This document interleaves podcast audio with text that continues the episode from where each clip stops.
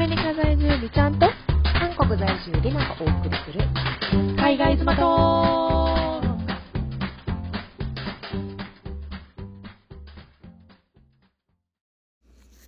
はい皆さんこんにちは。87回目のお時間です。今日は何を話そうかなと思いまして。まあ一個なんか思いついてたというかなんかいや人に言われたらなんか人に言う時はなんか結構言える言葉ではあるけどでもなんかでもやっぱ自分に自分の立場になると難しい理解するのが難しいな難しいっていうことで一個あの自分のママに言われたことでめっちゃ腑に落ちたことがあったからそれをお話したいなと思ってます今日は。はい。そう。まあそれ話す前に一個思い思い出した話があるんですけど一個ちょっとだけ。あの1ヶ月前もう1ヶ月経っちゃったんですけど1ヶ月前にあの日本に私一時帰国したんですね。でその時にあの今まで海外旅行行く時に SIM を買ったことがなくて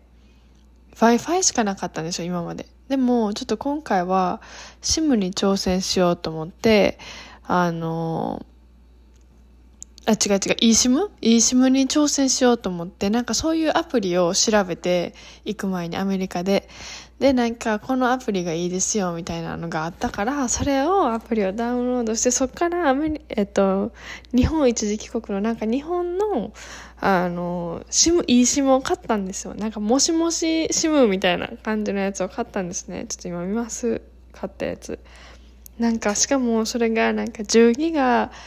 で今だけセールみたいなのずっとセールしてるんですけど多分。てかぜ、うん、してる。今もしてるから。常にその10ギガセールはずっとしててもしもしもしもしっていういい SIM を買ったんですね。10ギガの30日間使える10ギガが、えっと、9ドル。18ドルが50%オフで9ドルになってるやつを買ったんですよ。で日本の空港に到着して、よっしゃ、使うぞってなって、で、なんかこの eSIM を多分インストールをしたんですけど、なんか多分、そのアメリカで使ってる携帯会社のデータをオフしてなかったからなんですかね。なんか多分私ずっと日本に日本におるときめっちゃサクサクネット使える最高と思ってたんですけどそれがまさかのアメリカのデータをがっつり使ってたんですよ。ずっと。2週間も。で、あの、Wi-Fi とかあるところでも全然 Wi-Fi 繋がずに、普通にデータ使ってて、その方が早かったから、サクサクいくわーって思って、ずっと、でもデータ買ったやつやと思ってるから、もうそんな、めっちゃ使って、使いまくってたんですよ。で、なんかアプリで今のギガ使用量みたいなのが見えるんですけど、一向に1ギガもいかないんですよ。ずっと。で、えー、こんなに使ってんのに1ギガもいかんの？やばーみたいな。これセールやったから賞味10ギガとか言いながら無制限なんじゃんと思って使ってたんですよ、ずっと。サクサクサクサクみたいな。で、えー、っと、あの、この間、あの、携帯料、アメリカの携帯代はクリスがまとめて払ってくれてて、私は、あの、自分の分をクリスに渡すっていう感じで払ってるんですね。だから、なんか明細とかは全然見たことがないんですけど、携帯料金の。でもなんか、クリスがなんか急に、なんかいきなり、いつもより100、160ドルぐらい、なんかいつものやつからプラスされてんねんけど、みたいに言ってきて、え、なんで？ってなったんですよ。もう私らは普通に SIM 買って、向こうで使ってると思ってるから、そんなこと起こるとは思ってなくて。で、なんか2個考えられる理由があるな、みたいな話をしてて。1個は、私がアメリカ、日本で iPhone15 を買ったんですよ。で、それを持って帰ってきてアメリカで機種変みたいな感じでした。それが原因なのか、それとも、あの eSIM の使い方がミスってて、もしかしたらもしかして、アメリカのデータ使ってた説ある？っていう話になって、で、携帯会社行こうってなって行って、聞いたらまさかの私ら eSIM 買ったのに eSIM 全然使ってなかった。アメリカのデータを国際、国際なんちゃら、国際データ仕様みたいな感じで使ってたっていう事実が判明しました。やばすぎ。もうほんまに、えー、初心者すぎる。もうこんなミス多分、そんなする人おらんのちゃうかなっていう、この今の時代に。ああ、やらかしたって思いました。学んだ、学んだ。でも、いや、私もそんなん分かってるの分かってるんですよ。だって、今まで海外とかいっぱい行ってたけど、でもその時は飛行機モードにして Wi-Fi とかやったんですよ。だから飛行機モードにするってことはやっぱデータを止める、止めてるってことじゃないですか。言ったら使わないようにしてるっていうことは分かってたのに、いい SIM になった途端、なんか、切り方が分からんくて、まあ、い次の違ういい SIM を入れたら勝手に切り替わるやろみたいな感じは思ってたんですけど、皆さんそれはならないです。多分二重で使うことになるか、そんな感じやから、もし外国に行く人、いい SIM を使うよっていう人は要注意です。これほんまに。普通に国際料金取られるから。だから2週間でバリッバリ使って80ドル払いました、プラスで。最低すぎ。ほんまに。まあ別になんか、気持ちよくめっちゃギガ使ったからいいねん、いいんですけど、ああ、それでもなんか防げた、防げたこの80ドルって思ったら悔しい。めっちゃ悔しい。そう。で、クリスも同じぐらい使ってたから、2人で160ドルを半々で分けて払いました。悔しい、マジ。そう、まあ、そんな話で、一時帰国初心者すぎましたっていう話です。皆さんお気をつけくださいませ。そう。まあ、そんな感じで本題に入りたいんですけど、なんか、なんて言ったらいいんかななんか難しいんですけど、ずっと私、なんか、あの、クリス、旦那さん、旦那くんに対して、なんか別にゆったりはしてなかったけど、なんかとろいなって思う時があって、なんか結構なんかなんやろ、掃除とかめっちゃゆっくり、洗濯物畳むのとか、なんかめっちゃゆっくりなタイプなんですよ、彼が。で、私は多分女の人って結構みんなパパパパってやる人が多いんちゃうかなと思うんですけど、なんかな、例えば、料理しながら、ちょっと洗い物してとか、洗い物ちょっとずつ減らしていきながら料理するみたいな、なんかしながらなんかするみたいな、とか、多分女の人やったらできるじゃないですか。なんか多分、こう、脳の作りが違うみたいな、を、なんかたまに聞いたことがあるんですけど、だからクリスの例えばで言うと、料理めっちゃしてくれるんですけど、なんか一緒に例えば料理したとしたら、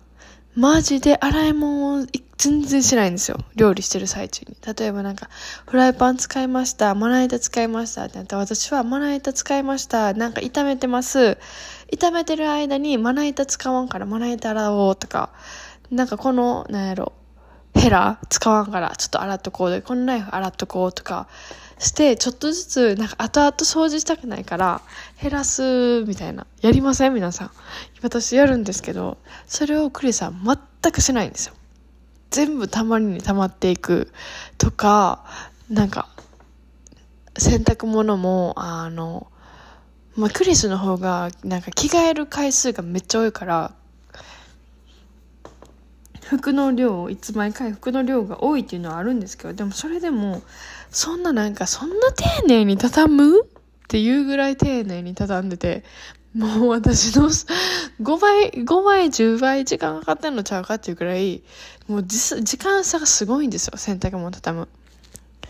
で、なんか、とろいな、もっと早くしてやっていうのをずっと思ったりとか、掃除もなんかもっとパパパパってやればいいのに、なんかむっちゃ細かくやるやん。もうそんないいやんってずっと思ってて、それにイラついてたりとかしてたんですよ。でも、これ日本帰国の前の話なんですけど、なんかそれで、なんか一回めっちゃイラついてしまったことがあって、なんやろ、ああ、なんか私は結構なんか目標を立てて、なんか、ああ、こうしたい、こうしたい、将来こうなりたいとか、結構なんか仕事こう頑張りたいとか、そういう目標が結構自分あるタイプなんですけど、クリスは結構なんか、なんやろ、あの、勉強する勉強するって例えば言ってたとしても、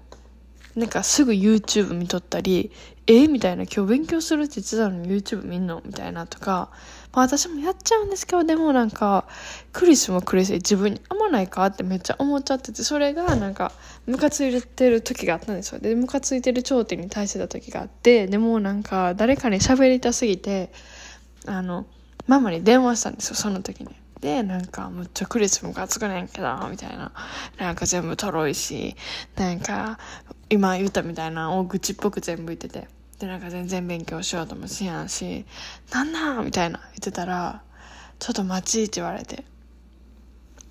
あんたそれめっちゃいいことやでって、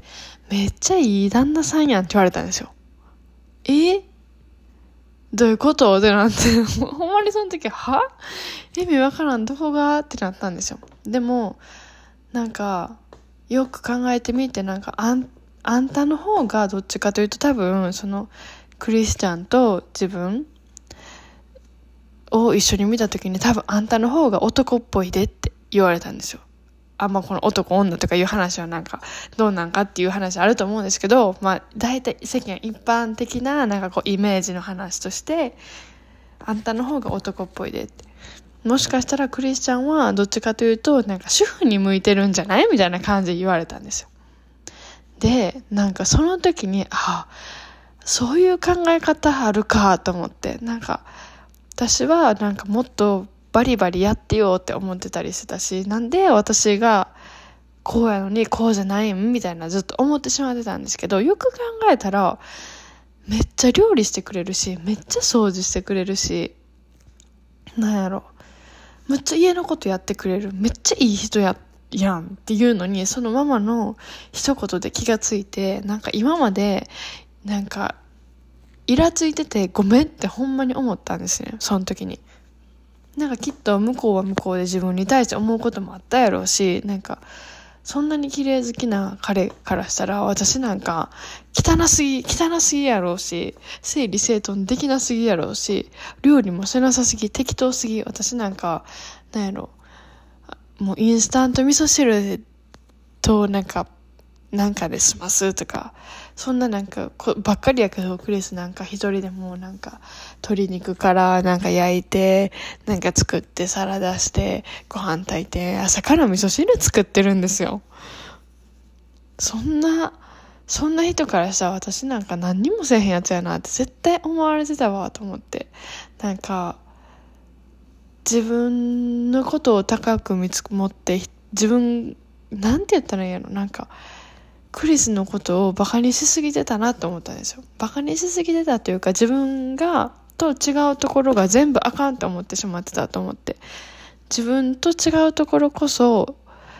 めっちゃいいところやってあんた彼のめっちゃいいところになんでこんな気づかんかったやろうと思ってそれをママに言ってもらってからはなんかほんまにああいい人と結婚できたんやなよかったと思ってすごいなんかあのなんか心が落ち着いたっていう話です。皆さんもそんな経験ありませんか？と思って、なんかもしかしたら旦那さんにイラつい、イラついてるっていうかなんでこんなんしてくれへんの？みたいな思ってる部分がもしかしたら、もしかしたら他の人が、他の人からが羨む旦那さんのいいところポイントかもしれませんよっていうのが言いたかったんです、今日。そう。なんか、私からしたらなんか、なんやろな、なんかもっと、なんかやっぱり、なんか夢があってっていうか、やる気が、なんかなんて、キャリアに対してやる気があるじゃないけど、っていうのが自分は好きやから、なんかそういう人である、なんか人は全員そうあるべきやって勝手に思い込んでたのがあるから、でも全員が全員自分じゃないし、むしろ自分にないものを持ってくれてるってめっちゃこうなんやろ。家族としてはめっちゃいいじゃないですか。自分がないものを持ってくれてたらめっちゃ家回るしありがたいなって感じやし。で全然ご飯作らへん旦那さん。なんか早く作ってやみたいな。今日のご飯何みたいな。言ってくる旦那さんより自分で作ってくれて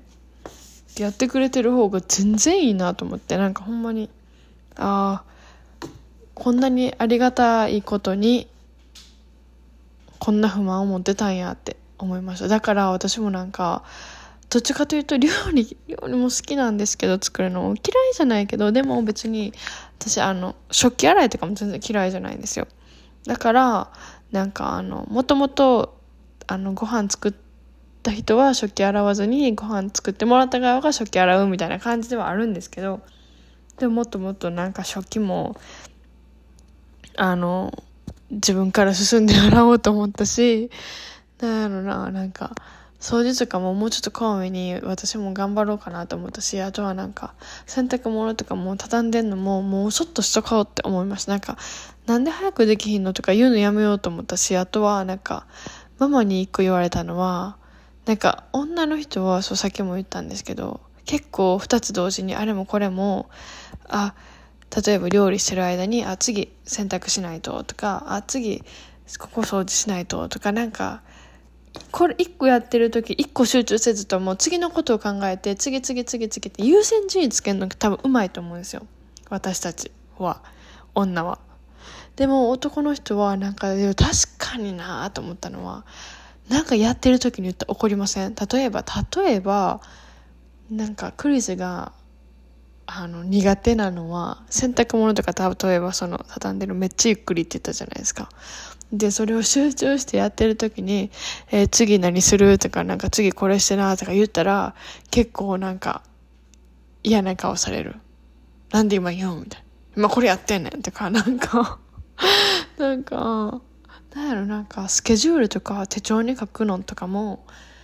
話しかけたらめっちゃ怒るんですよ普通別にそんなんえー、できるやんそんな片手間でスケジュールなんかパパパパって終わらせれるやんって思うんですけど無理なんですよ。だからやっぱあの一つのことやってる時にあんまり話しかけたらあかん。でも終わった瞬間に「あ次これやってな」みたいな「次これやって」みたいなのを言ったらうまくいくでっていうのをママに言われて。ああ確かに。確かにっていうかあのなんかやってる最中はほんまはこれやってな次って言いたいけど我慢した方が早く進むっていうのを学びました。はい。そんな感じです。もうそんなん分かってるわって先輩主婦さんには先輩妻様には言われそうやけど私はなんかあんまりやっぱ男の人と住んだ経験もないないというかクリスが初めてやからそう2人暮らしっていうのは。だからなんかママにその扱い方を扱い方を教えてもらったじゃないけどなんか頭考え方をちょっとなんかそのなんやろ。自分が思ってた考え方じゃない考え方を伝授してもらってあこれは今後役に立ちそうやなと思ったし相手を尊重するっていうのはやっぱ大事やなっていうふうに思いました。うん。そう。まあそんな感じですね。だから皆さんなんかここあの旦那さんのここムカつくなって思うところがもしかっていうのは多分それはあなたのいいところでありその逆があなたの旦那さんのいいところであるっていうことが多分今日判明しました。ということです。なのでムカつくところこそ多分感謝すべきところなんです皆さん。ということで頑張りましょう。ありがとうございました。今日も取れたてほやほやをお届けしました。ではまた来週お会いしましょう。バイバーイ。